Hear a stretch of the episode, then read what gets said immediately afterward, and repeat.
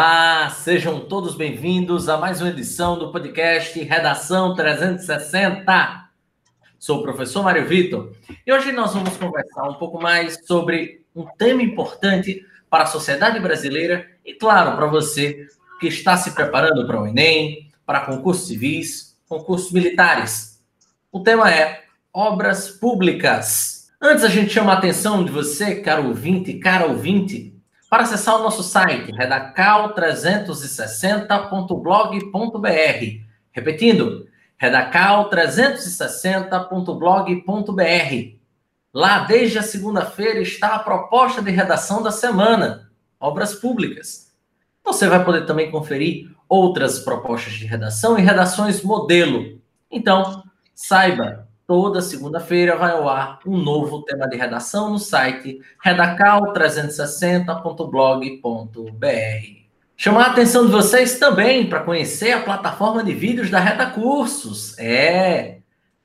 Inclusive, o Redação 360 está em vídeo lá nessa plataforma da Reta Cursos, a Reta Mais. Quer conhecer um pouco mais? Faça seu cadastro no site retamais.sambaplay.tv. Agora, enfim, a gente vai começar a conversar sobre a temática de hoje. Estamos recebendo alguns especialistas na área do direito administrativo e também a secretária do Meio Ambiente, Urbanismo e Mobilidade Urbana do município de Tibau do Sul.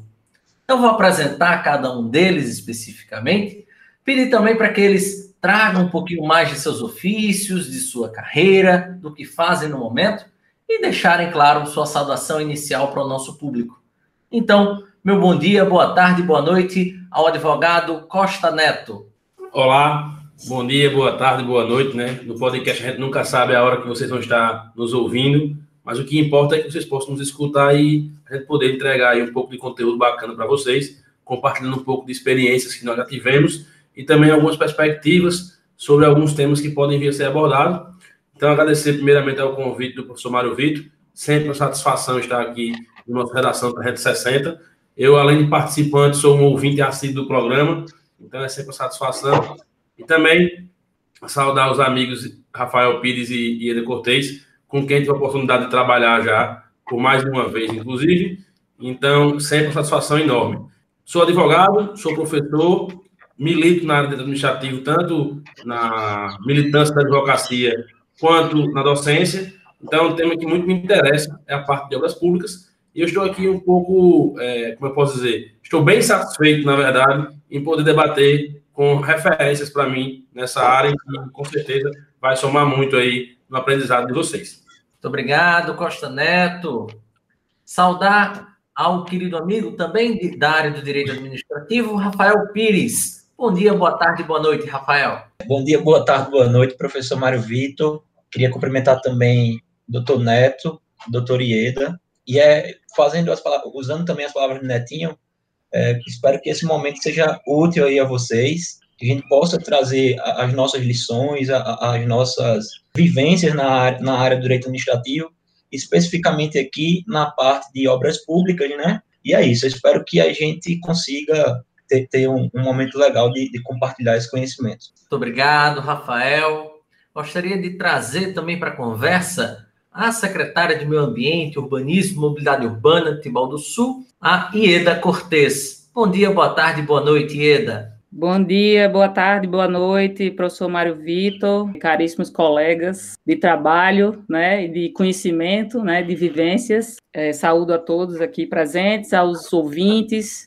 É um prazer enorme estar aqui, podendo trazer um pouquinho de conhecimento aí para essa comunidade que está ansiosa por tanto conhecimento para transmitir isso através do seu aprendizado. Bom, em relação à minha experiência, já tenho aí 24 anos de engenharia civil, sou engenheira por formação e também exatamente pela necessidade na vida pública, eu me formei há exatamente 10 anos em Direito. Por quê? Porque eu tinha necessidade, na experiência e no trabalho, muitas angústias, né? Porque eu lidava com a situação de estar participando como gestora de diversas demandas do direito administrativo, E isso me deixava muito angustiada, porque essas demandas levavam meu nome e minha assinatura. E para ter maior conhecimento do que eu estava fazendo,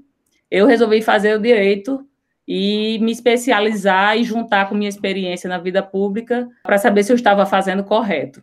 E eu digo, muitas pessoas se assustam quando me perguntam, mas você é engenheiro e fez direito? Eu disse, pois é, todo brasileiro devia fazer direito.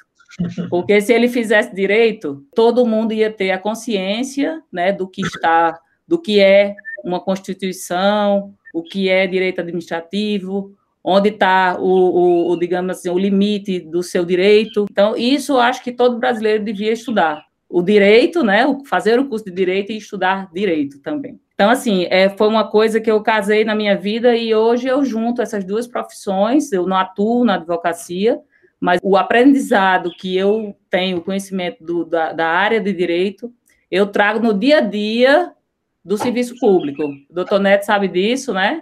Se a gente não souber, né, Neto? A gente sofre muito. Então, é essa minha vida aí de experiência. Já fui secretária de Estado por 2 vezes, adjunta, secretária do Rio Grande do Norte, já exerci cargo no Serviço Público Federal, em Brasília.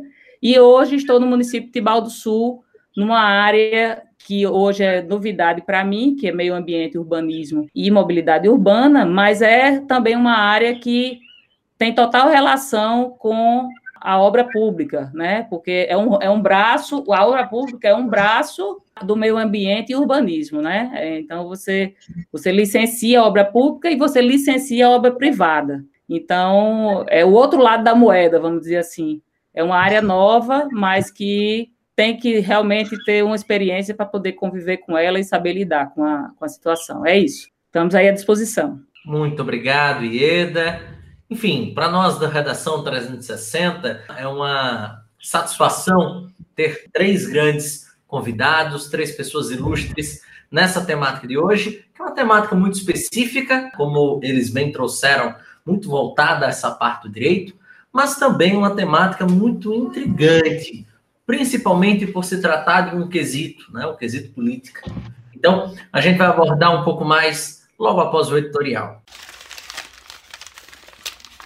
Obra pública é uma categoria extensa de projetos de infraestrutura financiadas e realizadas pelo governo para fins lucrativos, empregatícios ou de saúde e segurança, além de outros mais, feitos para servir à sociedade. Entre as obras públicas mais comuns estão a construção de prédios públicos, edifícios municipais, escolas, hospitais, infraestrutura de transporte, estradas, ferrovias, pontes, transporte tubular, portos, aeroportos, espaços públicos como praças, parques, praias, serviços públicos, redes de abastecimento de água, esgotos, redes elétricas, barragens, entre outras.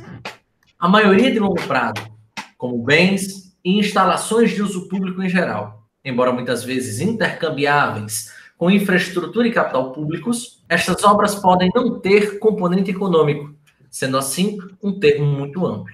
O grande imbróglio que envolve a questão das obras públicas é a burocracia histórica que foi criada para a execução destas, o que transmite à população a sensação de que a administração pública é inerte e pouco faz para mudar esta realidade. E é para explicar a simbiose das obras públicas, como as burocracias surgiram e por que elas existem, e como se deve utilizar o dinheiro público para o benefício de todos, que vamos conversar hoje com estes experts no assunto. Começando com Costa Neto. Neto, antes de iniciar o debate em si, você poderia explicar ao nosso ouvinte, que é jovem, por sinal, assim como todos vocês, e pode ter ainda pouco conhecimento sobre a temática, como é o processo de arrecadação do dinheiro público até a execução de uma obra? Mário, quando você acabou o editorial, quase que eu dizia, ufa! Você vê como obras públicas é um tema tão específico, mas que abarca tanta coisa, né? E a gente, às vezes, acaba não percebendo a importância desse tema. E por isso que é tão importante que os nossos ouvintes se atenham a isso. E, de fato, imagino eu, Mário, você que é um especialista na área, mas que se cair um tema desse numa prova de concurso, numa prova de Enem, pega muita gente aí despreparado para um tema como esse, que pode ser um grande diferencial para o aluno que está aí nos ouvindo. Então, aproveitem esse momento, que eu acho que vai valer a pena nesse sentido também. E a pergunta de Mário merece um editorial só para ela, né? Como é o processo de arrecadação de dinheiro público até a execução de uma obra. E tem diversas formas. Ieda, na fala dela, traz a experiência no âmbito federal, estadual e municipal.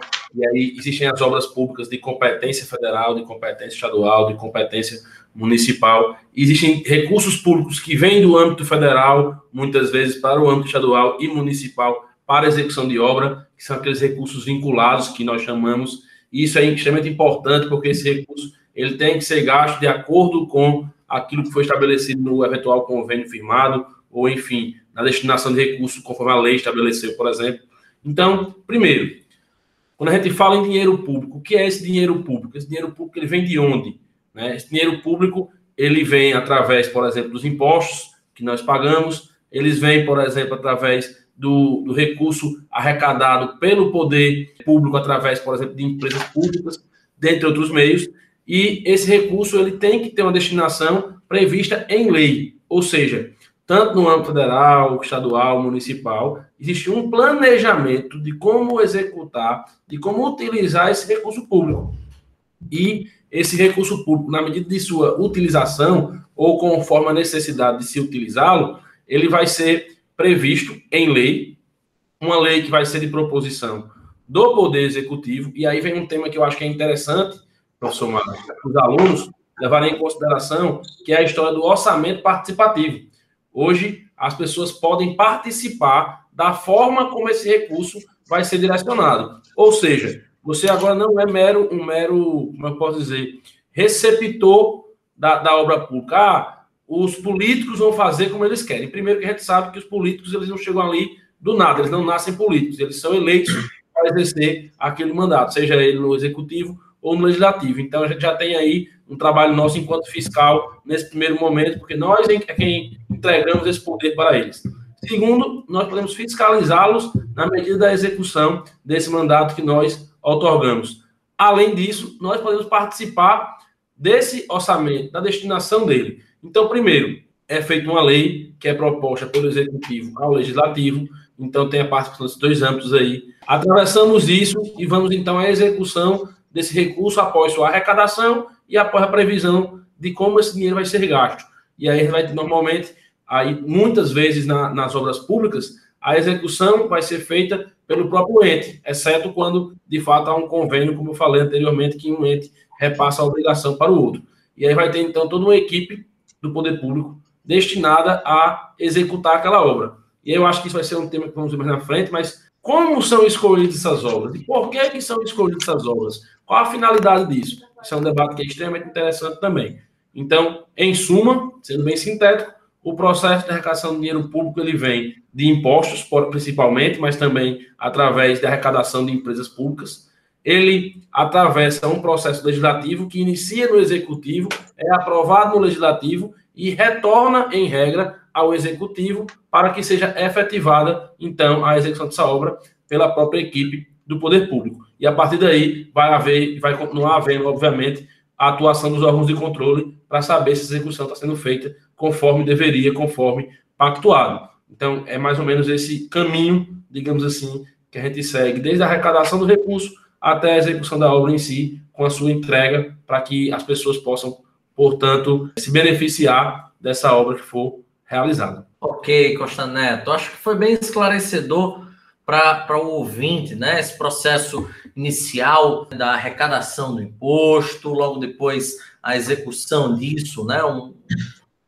Mas falta ainda algumas coisas, né? Por exemplo, eu acho que o nosso ouvinte ainda não sabe de onde surgem as prioridades, né? E nem como isso, de fato, é colocado em pauta. E aí eu vou trazer a Ieda, né? Que de todas aqui no nosso programa de hoje, é aquela que tem mais experiência como uma gestora pública, inclusive hoje, como uma servidora pública.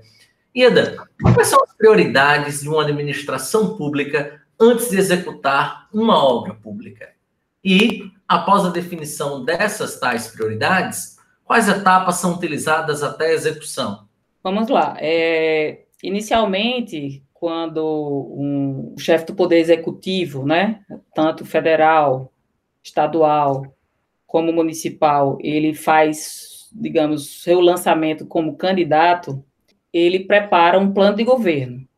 Nesse plano de governo, ele tem diversas prioridades. Claro que são prioridades que ele identifica, muitas vezes, ao longo já da vivência, como próprio, digamos, político, ele já sendo um político, ou por demandas que ele já vem lançando como prioridade. É claro que ele também, quando é eleito, ele institui uma equipe de transição, onde ele vai ao governo que está atuando ainda, no final do governo, e começa a fazer o levantamento das necessidades que existem, ou no nível de federal, nível estadual ou nível municipal. Essa equipe de transição, ela faz esse levantamento e dali parte a um aprofundamento das prioridades para o próximo governo por 4 anos. A gente sabe que hoje o mandato é de 4 anos, podendo ser renovado por mais 4 anos. Então, o chefe eleito, por escolha, por voto, ele faz esse planejamento com a equipe especializada, muitas vezes especializada, onde você vai, como você bem falou, professor Mário Vitor, de todas essas áreas, né? Educação, saúde, infraestrutura, onde infraestrutura tem rodovias, pontes, estradas, portos, aeroportos. Então, isso tudo, claro, colocando, como o doutor Costa Neto falou, a sua esfera de atuação, que há obras que são em nível federal, outras obras em nível estadual e outras obras em nível municipal. E daí ele assume, digamos, o mandato. Quando ele assume, aí começa, digamos, a execução do planejamento do plano de governo. E aí cabe a cada pasta do executivo, secretário de infraestrutura, secretário de saúde, secretário de educação, a concentrar suas demandas na secretaria que executa as obras públicas, que todo governo tem. Hoje nós temos, por exemplo, na Secretaria do Estado do Rio Grande do Norte, a Secretaria de Infraestrutura. Nível federal tem o Ministério, onde há dois tipos de ministério, o Ministério da Infraestrutura e o Ministério do Desenvolvimento Regional, que também executa obras públicas.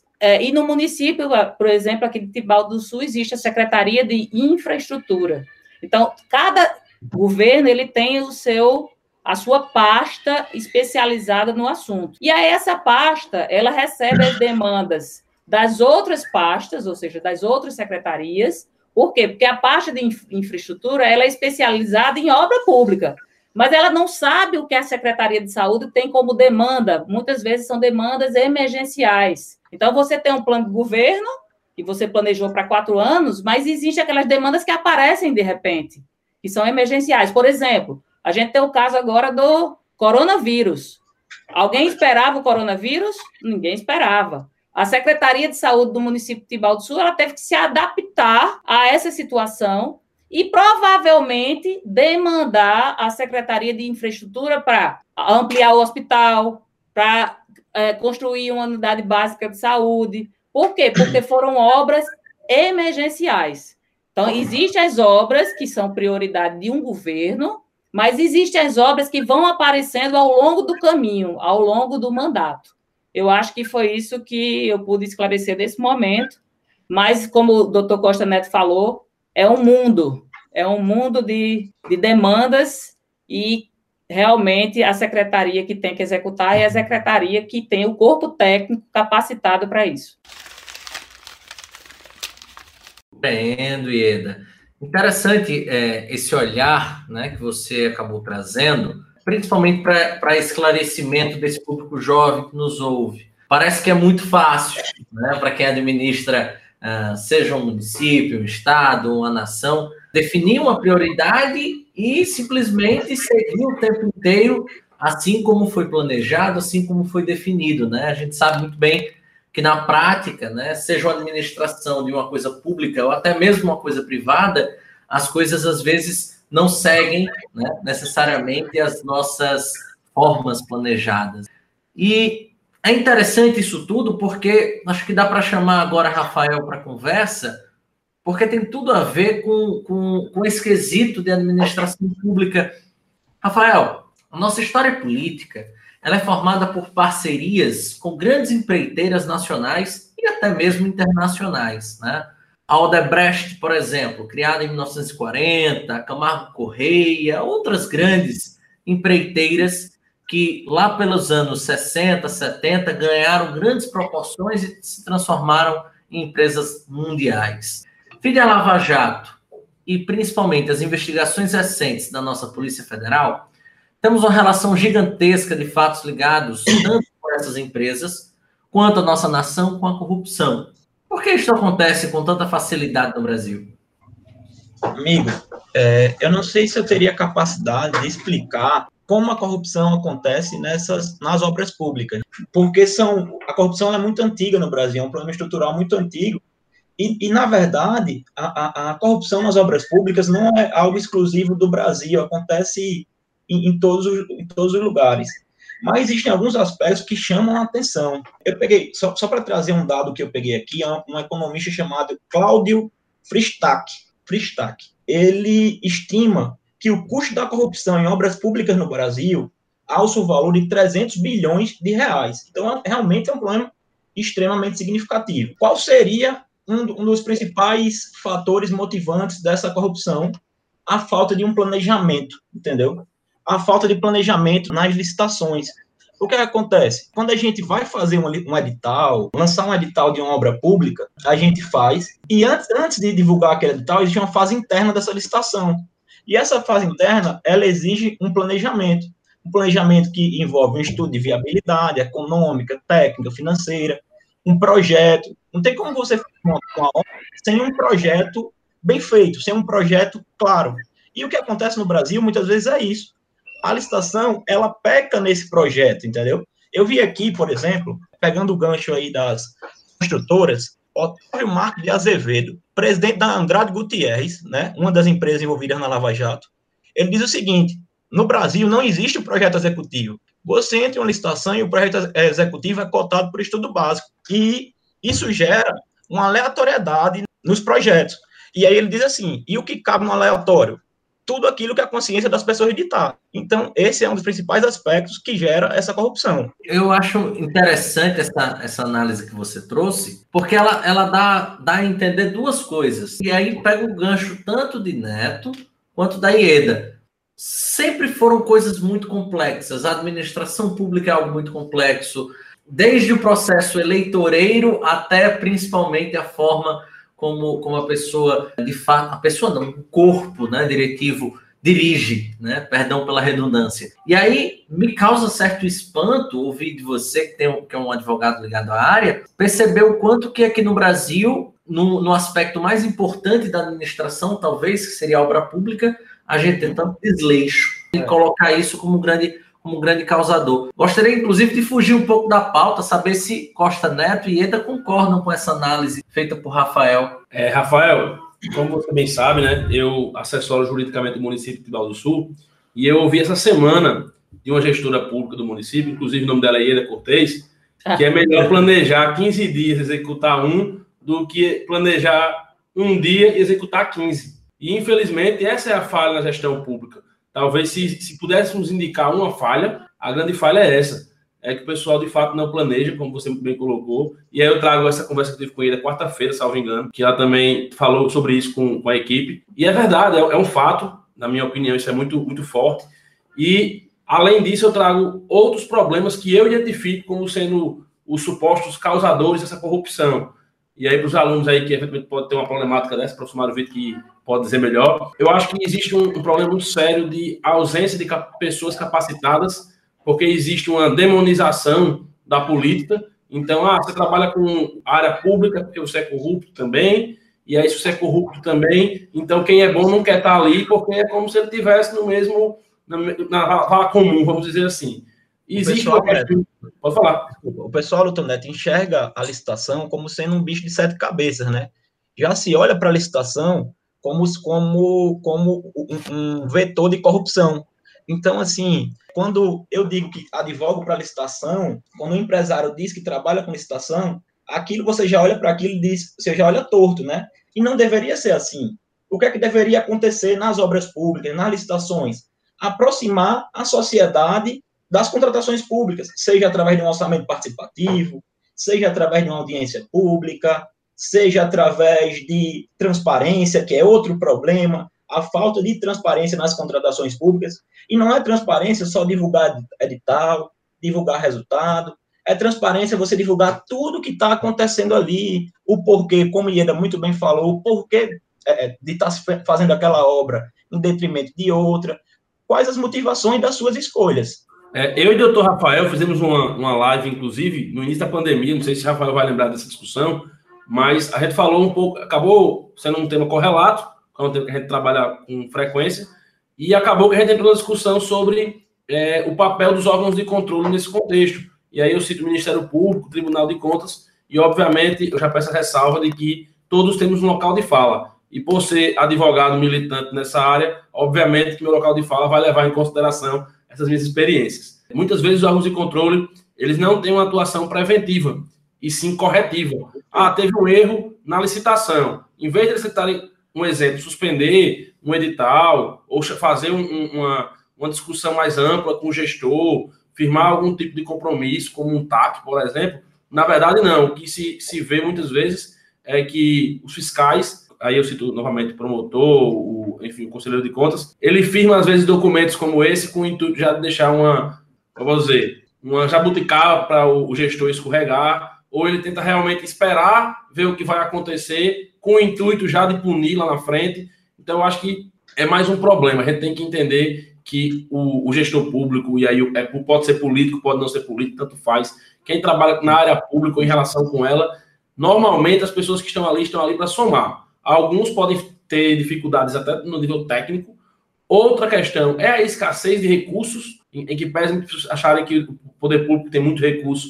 Não tem, porque as necessidades elas são infinitas e os recursos são finitos. Então, é um jogo de cintura constante, e ele sabe muito bem disso, que tem experiência larga na área também. Então, acho que esses problemas todos contribuem, na minha visão, para essa visão da corrupção no Brasil. E, às vezes, é realmente um senso comum, que a gente tem que desconstruir dia a dia, cotidianamente, e não é fácil mesmo. Eu posso falar um pouco aí em relação a esse tema, né? Primeiramente, em relação a questão das etapas, né, que são utilizadas para chegar na execução das obras públicas, que eu acho que faltou esse gancho na minha resposta da primeira pergunta. Inicia-se realmente pelo planejamento, como o Rafael falou.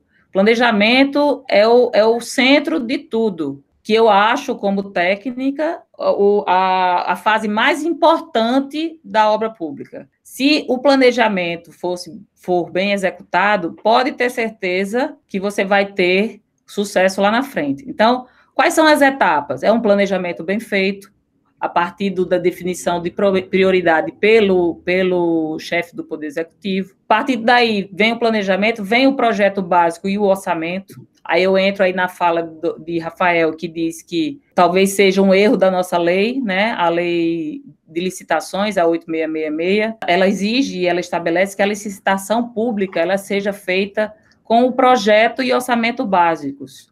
Ou seja, o que é um projeto e orçamento básico? É uma coisa básica, onde você define o projeto. Ele não é um projeto conceitual, mas é um projeto com pouco detalhamento. E um orçamento básico é um orçamento onde você consegue lançar a licitação. Aí vem o problema. Porque se você tiver um projeto executivo, o que é um projeto executivo? É onde você vai ter o levantamento topográfico do local, você vai ter o projeto arquitetônico da edificação ou o projeto da estrada, e você vai ter os projetos complementares. Isso aí se chama projeto executivo. É nos projetos complementares que você tem as definições e os detalhamentos que você consegue fazer um orçamento executivo. Porque se você tem um projeto executivo, você tem um orçamento executivo. Se você tem um projeto básico, você tem um orçamento básico. E aí eu coloco essa questão. Será que não é o caso de a gente evoluir, a legislação brasileira evoluir para só permitir que as obras sejam executadas com o projeto executivo, lançadas o edital de licitação com o projeto executivo? Essa é uma pergunta que eu, como gestora, me faço. Aí Vocês sabem que a lei, quando ela permite uma coisa, você vai fazer até o limite do que é estabelecido pela lei. O gestor ele vai fazer um projeto executivo para licitar, se a lei permite que seja com projeto básico, só se eu for maluca, porque se eu chegar isso e disser para o chefe do Poder Executivo, ele vai dizer, não, você está exagerando, eu não vou perder meu tempo em você desenvolver um projeto executivo para eu esperar mais... Quanto tempo para um projeto executivo? De 6 meses. Ele disse, não tem condição, não. Eu quero lançar essa licitação agora, amanhã. Então, é isso que a gente sofre com as pressões que os anseios da sociedade, né, em ter as obras... em ver as obras acontecerem, em detrimento de uma legislação que permite que se faça com um projeto básico. Aí vem a questão. Você tem um projeto básico, você faz a licitação, o órgão, né, responsável faz a licitação, as empresas participam, sai a vencedora depois daqueles prazos legais que a lei exige, e aí se tem um contrato administrativo com aquela empresa vencedora. E, a partir daí, começa o longo percurso. Se a gente acha que o percurso grande é para chegar no contrato, é muito maior quando ele começa, porque aí vem a falha do orçamento. A falha do orçamento, quando você inicia a obra, aí o construtor faz.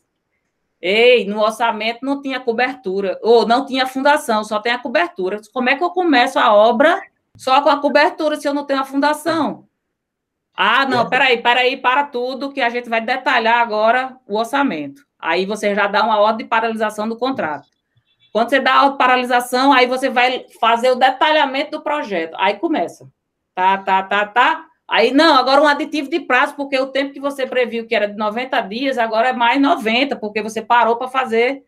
Então, tudo isso recai aonde? No planejamento que não foi bem feito. Se você tivesse um projeto detalhado, com um orçamento detalhado, você não ia faltar a fundação. Você ia ter a fundação, as paredes e a cobertura. Mas na hora que você tem falha no orçamento, começa o atraso. Aí, como o doutor Neto falou, os órgãos de controle, eles chegam no meio da obra. A obra está iniciada, ele chega, por favor, encaminhar os projetos licitados. Aí você encaminha, aí ele começa os questionamentos. E por que isso? Por que aquilo? E aí você já está querendo entregar a obra e muitas vezes as obras paralisam porque o órgão de controle pediu para paralisar. Aí o órgão que é o contratante paralisa a obra, as empresas desmobilizam a equipe, ou seja, demitem a equipe, e aí começa a discussão no processo que está faltando documento. Né? Quando você vai retomar a obra, já se passaram 6 meses, 1 ano. Aí vem o tal do reajustamento de contrato. Por quê? Porque a licitação fala, a lei, ela fala que o contrato por 12 meses ele não tem reajustamento. A partir do 13º mês, o contratado tem direito a reajustamento de preço. Aí você começa a ter que fazer uma planilha de reajustamento. Aí tem recurso para pagar o reajustamento. Então, tudo isso é uma bola de neve. E isso tudo é por conta do planejamento que deixou a desejar. Por conta da pressa. Só para engrossar o caldo, né? Aí você disse, e agora, tem receita, tem recurso? Aí você lembra, não, essa obra veio com recurso federal. É. E aí quem está executando é o Estado. Só que aí acabou o recurso federal. E aí o Estado não tem orçamento destinado para aquela obra. E aí vai ficar quanto tempo parado, então? Aí vai para a Assembleia Legislativa, para a Assembleia alterar o orçamento. Aí começa a discussão com o Legislativo para participar disso. Aí se tem minoria na Assembleia, aí ele não consegue aprovar, obra parada até a próxima lei orçamentária ser aprovada. E aí, como você disse, é uma bola de neve de sucessões de erros que decorrem justamente de um erro no planejamento. Então, isso é essa tecla do planejamento também. Porque quanto melhor planejado, e o doutor Ieda vai saber falar muito bem disso também, quanto melhor planejado aquela obra, menos espaço tem para esses gargalos, né? Para aditivos, para falhas, para erros no projeto. Então, por isso que hoje em dia, muita doutrina, muita coisa é produzida nesse sentido, para que se dê um reforço na fase interna da licitação, na fase pré-edital, como é chamada, para que se intensifique esse planejamento. E isso evita corrupção, isso evita essa burocracia que a gente mencionou aqui, isso evita, isso protege o gestor também, porque evita a futura responsabilização dele por um Ministério Público, por um órgão de controle, um TCE, um TCU, né, que são problemas que, inevitavelmente, o gestor acaba encontrando durante o mandato dele, ou seja, um político, um município, ou seja, uma empresa pública, um outro órgão. E eu quero endossar o que o doutor Costa Neto falou em relação à capacidade do gestor e de sua equipe, a capacidade técnica. Infelizmente, no Brasil, hoje a gente vê pessoas que assumem essas pastas importantíssimas, essas secretarias, né? Importantíssimas para que a coisa funcione, muitas vezes políticos ou pessoas que não têm capacidade técnica de entender o que é um orçamento de uma obra. Então, como é que você vai exigir de uma equipe um projeto bem feito se você não sabe o que você vai exigir? Então, muitas vezes o gestor fala uma língua e a equipe técnica fala outra. E aí ele vai, aceita, porque ele não entende, assina embaixo e, às vezes, o orçamento está todo errado. E aí a bola de neve começa.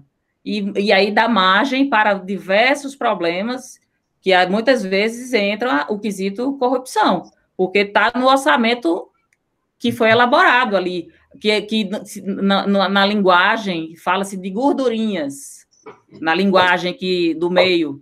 Não, esse orçamento tem gordura, significa que tem excesso de quantidades, entende? Então, e as empresas... Desculpa. E aí as empresas, elas, muitas vezes, elas aí tem a questão das licitações, que aí a gente que sabe a experiência, sabe como é que fazem. Ah, não, eu boto um preço bem baixo naquele item, que tem muita gordura, porque eu sei que eu não vou executar. Justamente. Então, é isso que acontece na prática. O que acontece é que as empresas, às vezes, muito mais experientes do que as próprias comissões, elas fazem o que se chama de jogo de planilha, né? Elas, exatamente. O orçamento delas, elas aumentam item tal, diminuem item tal, porque elas sabem como é que vai ser na hora da execução da obra, que muitas vezes o gestor, a pessoa lá do órgão, que não tinha tanto esse domínio técnico daquela obra, não sabia, e ela sabe, aqui eu posso diminuir item tal, aqui eu posso aumentar, na hora de fazer uma repactuação, eu vou precisar de tal item, e assim vai, e assim eles vão levando. É isso aí.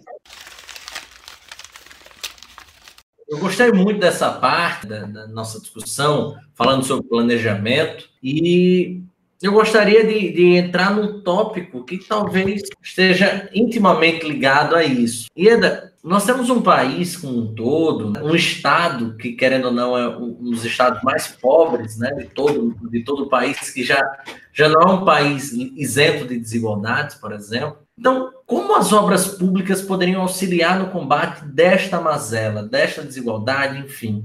Pois é, eu acredito, professor Mário Vitor, que as obras públicas, elas trazem o desenvolvimento para qualquer região, seja uma região, seja um estado, seja um município. É através delas, né, das obras públicas, principalmente, que a gente consegue, que o poder executivo, né, o poder público consegue, de alguma forma, diminuir as desigualdades, né, na hora que você oferece uma escola pública de qualidade, então, um hospital, um atendimento à saúde pública de qualidade. Então, você está ali uniformizando a prestação do serviço à população. Hoje, aqui em Tibau do Sul, nós temos uma população de cerca de 13.600 habitantes. E eu andei pesquisando, o IDH, né, que é o Índice de Desenvolvimento Humano do município, ele está no nível médio, ele é 0,6. O estado do Rio Grande do Norte tem 167 municípios.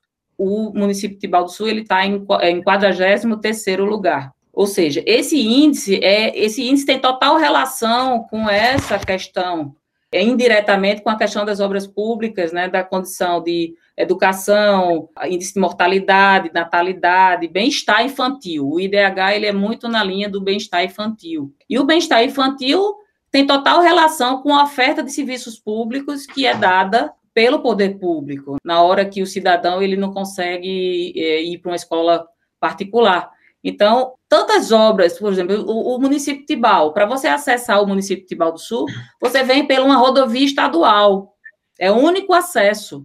Se essa rodovia estadual ela está, que a gente usa o termo aqui popular, esburacada, você não consegue chegar no município, você quebra seu carro, seu pneu fura e tal. Então, o outro acesso para o município é pelo rio, você tem que atravessar uma balsa. Então, se não tivesse estrada, como é que existiria desenvolvimento? Se não existia abastecimento de água, e o abastecimento de água ele é uma das linhas do saneamento básico, né? O saneamento básico, explicando melhor aos caros ouvintes, ele é constituído de abastecimento de água, esgotamento sanitário, drenagem pluvial e resíduos sólidos, que é o lixo que a gente produz. Então, se um município não tem saneamento básico, ele tem desenvolvimento? Não tem. E se ele não tiver essas obras que são serviços públicos prestados pelo poder público, como é que as pessoas iriam viver? Então, eu acredito que obra pública tem total relação com o nosso bem-estar, né, o bem-estar infantil, desde da criança, e a nossa sobrevivência. O ser humano sem água, ele não sobrevive. Então, como é que a água chega nas casas das pessoas? Seja através de um poço, que é perfurado, e tem uma bomba que puxa a água para a sua caixa d'água, ou através de uma tubulação que vem de uma barragem, que é uma obra pública. Então, tudo está relacionado. Se você for ver e montar um quebra-cabeça, a obra pública faz parte da sua vida. Então, muitas vezes a gente vive na casa, mas você não sabe como é que foi feita para você ter aquela casa ali, de onde veio o material de construção, você estuda numa escola, quem construiu essa escola? Foi o poder público. Então, eu acredito que a obra pública ela tem total relação com a nossa vida cotidiana. É essa a minha visão. Não estou defendendo o meu peixe, né, porque eu sou engenheira, mas faz parte da nossa vida. Perfeito, perfeito, Ieda. Rafael, querido, já estamos caminhando para o fim dessa conversa, né? E eu vou trazer uma pergunta breve, porém um pouco capciosa. Nós teríamos saída para o combate à corrupção em relação a essas obras públicas? E diminuir a burocracia seria um caminho para isto? Ou andaria no trilho inverso? Professor Mário Vitor, eu acredito que sim. Existe uma saída para a gente diminuir muito a corrupção. E existem vários pontos que a gente poderia trabalhar para caminhar nesse sentido. Um deles seria intensificar a fase de planejamento, a fase pré-processual, como a gente já discutiu aqui.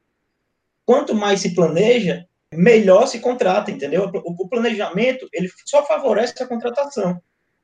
Outro aspecto que o Netinho falou, que o Dr. Costa Neto falou aí, que é bastante interessante, é o de aproximar a sociedade dos setores de contratação pública, e assim como aproximar as empresas dos setores de contratação pública, porque empresa e CPL, empresa e uma secretaria que está ali contratando, apesar de ser uma relação pública, é uma relação comercial, então vão existir fatos imprevisíveis, vão existir questões que podem gerar uma supressão, um aumento do contrato, isso é normal, isso acontece numa relação comercial, então isso também deve ser considerado. Um outro aspecto bastante interessante é a questão da transparência. Aumentar a transparência vai gerar, quando você traz a sociedade e você aumenta a transparência, o resultado disso é menos corrupção, porque a contratação pública ela vai ser menos obscura.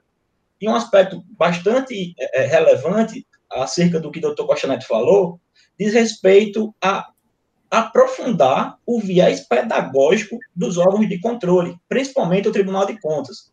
O Tribunal de Contas ele já tem um trabalho nesse sentido aí, eles têm alguns projetos lá, só que eu acho que isso deve ser ainda mais aprofundado, porque existem muitos expedientes punitivos, diversas leis, o MP, Polícia Federal, então o gestor vive com medo. A partir do momento que o Tribunal de Contas ele adota a postura pedagógica de capacitação, orientação, de se aproximar do gestor, o gestor vai perder esse medo e, assim, eu acho que isso só tende a ser positivo nessa luta contra a corrupção e na melhoria dos procedimentos de contratação pública no Brasil. Esses dois pontos, dentre outros, são interessantes pontuar aqui. Perfeito, meu querido.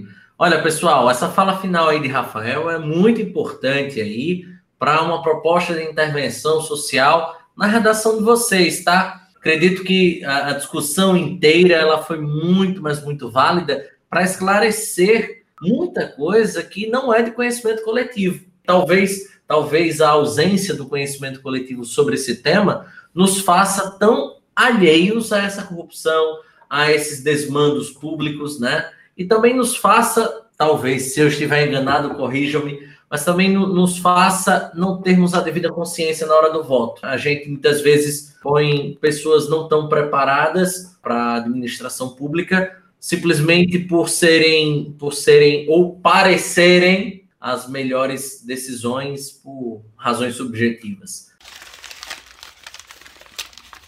Mas, enfim, muito obrigado aos participantes. Antes, no caso, né, da gente fazer a despedida formal, gostaria de agradecer em nome de todo o nosso público, tá? Foi um debate riquíssimo. E gostaria também de cada um de vocês deixar uma mensagem final para os nossos ouvintes e, quem sabe, também deixar uma recomendação literária, cinematográfica para esse fim de semana, quem está ouvindo aí o nosso podcast.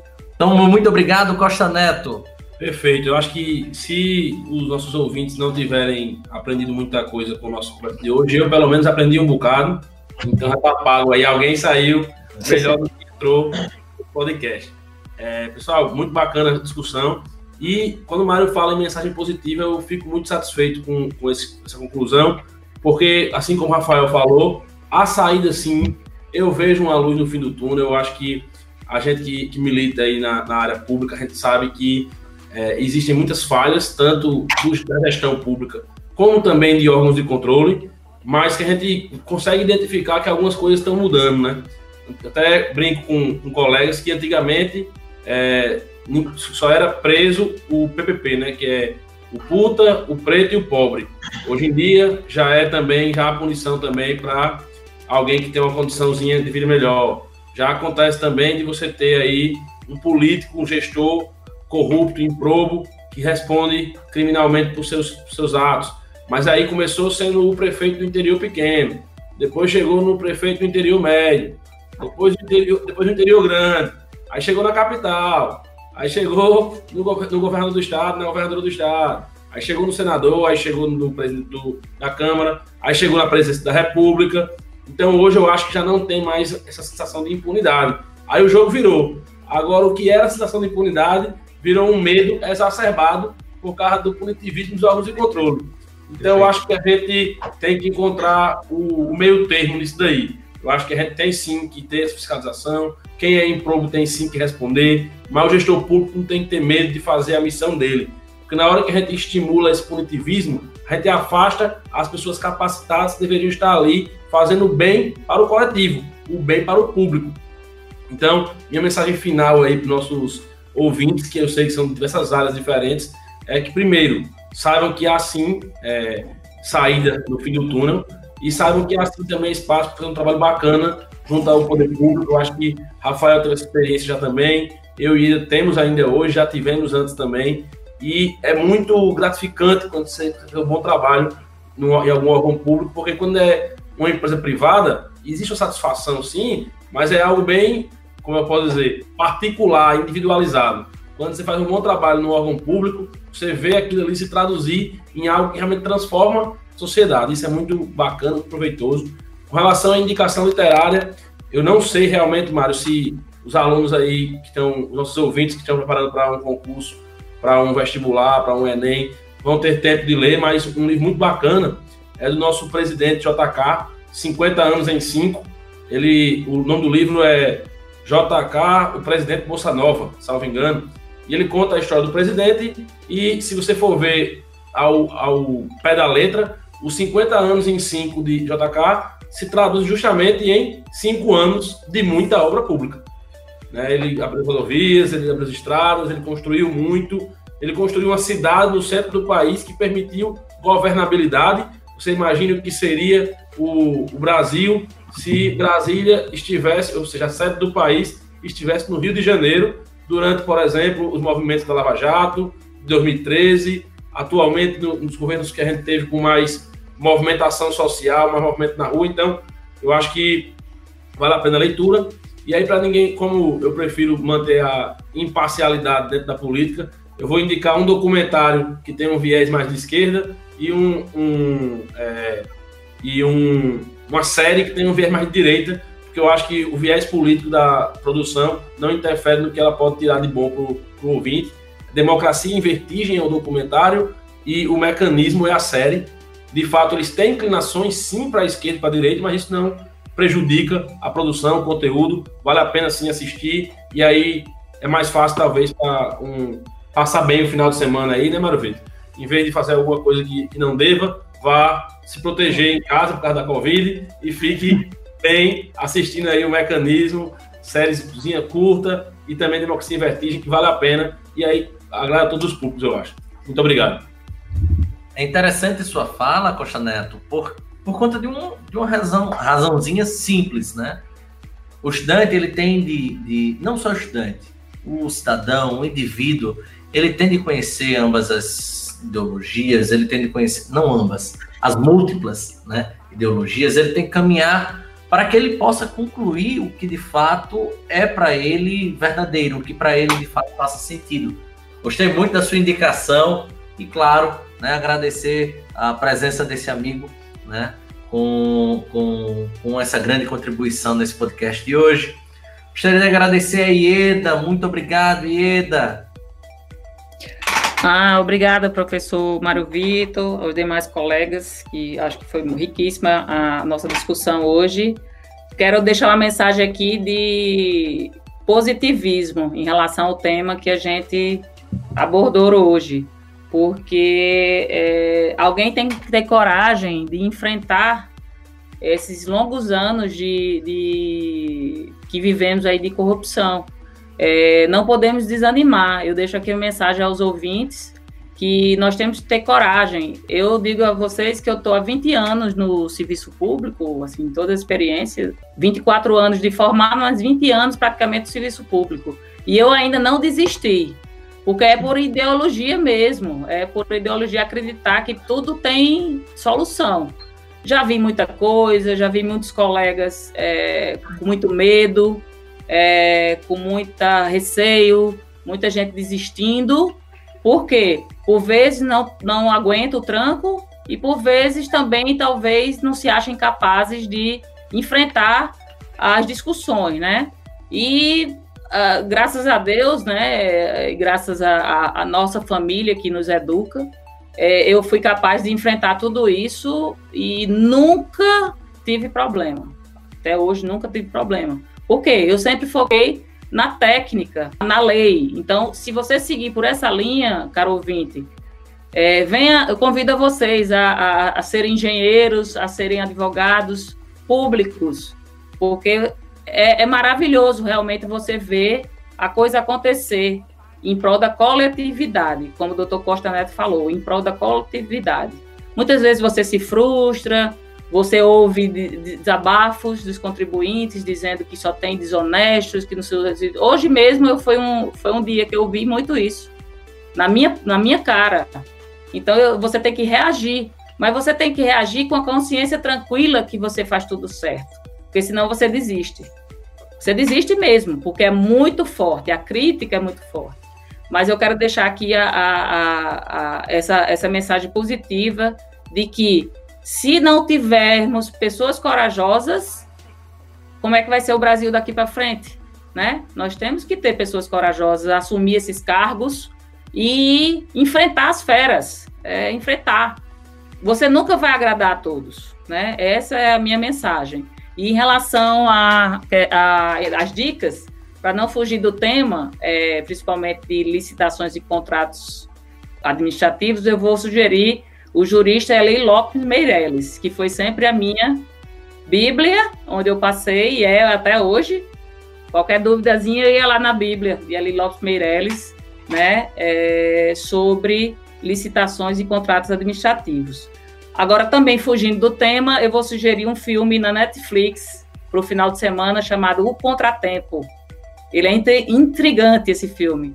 Não tem nada a ver com o nosso tema, mas ele é bem intrigante para poder a gente esquecer um pouco o trabalho ou o estudo, né? Então, foge bem aí do tema. Um abraço e agradeço a todos. E agradeço a todos a participação. Muito obrigado, Ieda. Foi um prazer conhecê-la, por sinal, tá?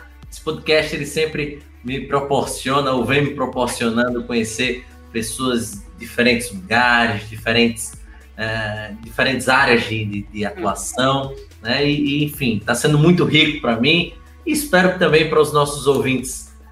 Meu querido Rafael Pires, muito obrigado pela sua participação, pela sua contribuição hoje.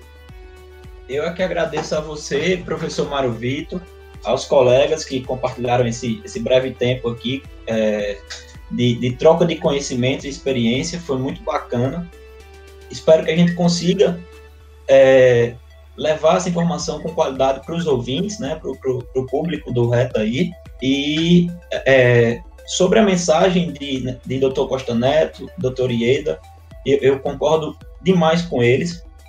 Eu acho que hoje em dia as contratações públicas elas levam a mácula da corrupção. Quando se fala em contratação pública, você já associa diretamente à corrupção. Acho que você perguntar a um leigo, é licitação, o que é que ele vem à cabeça? Ele vai dizer corrupção. Mas não pode ser assim. E quanto mais técnico, quanto mais fundamentado, quanto mais planejado, bem preparado, mais o gestor, mais o dirigente de um órgão público, mais o empresário vai estar resguardado. Então, a fala de doutora Ieda é perfeita quando ela diz que a gente tem que ter coragem, porque a corrupção ela existe, ela é um problema estrutural, mas nem todo gestor é corrupto e todo gestor ele tem que ter coragem para poder ordenar a despesa, para poder fazer uma obra pública, para fazer aquela gestão e lutar, como o Dr. Costa Neto disse, em prol da coletividade. Sobre as dicas, eu vou ficar devendo, eu vou ficar contemplado pelo pessoal aí, as dicas deles foram muito boas. E só para fechar, eu queria só me colocar à disposição, se for necessário, se algum ouvinte mais para frente se sentir tocado com isso que a gente trouxe aqui, com essa discussão, e quiser aprofundar, que nos procure nas nossas redes sociais, através de e-mail. Depois eu peço ao professor Mário para passar o contato para vocês. E é isso, às vezes a gente pode quer... Pode citar agora, tá? Fique à vontade. Como é? Pode citar agora também, fique à vontade. Mas sim.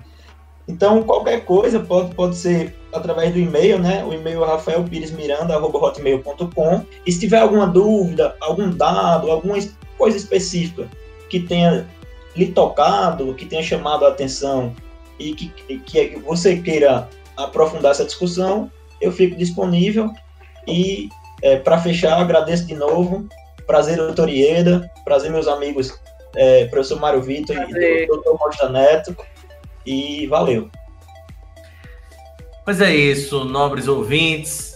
A gente fica por aqui, esperando que você retorne ao Redação 360. Se este foi o primeiro episódio que você ouviu, nós já temos outros 27 episódios no ar. Espero que vocês curtam, compartilhem, nos sigam nas nossas redes sociais, @redacal360 no Instagram.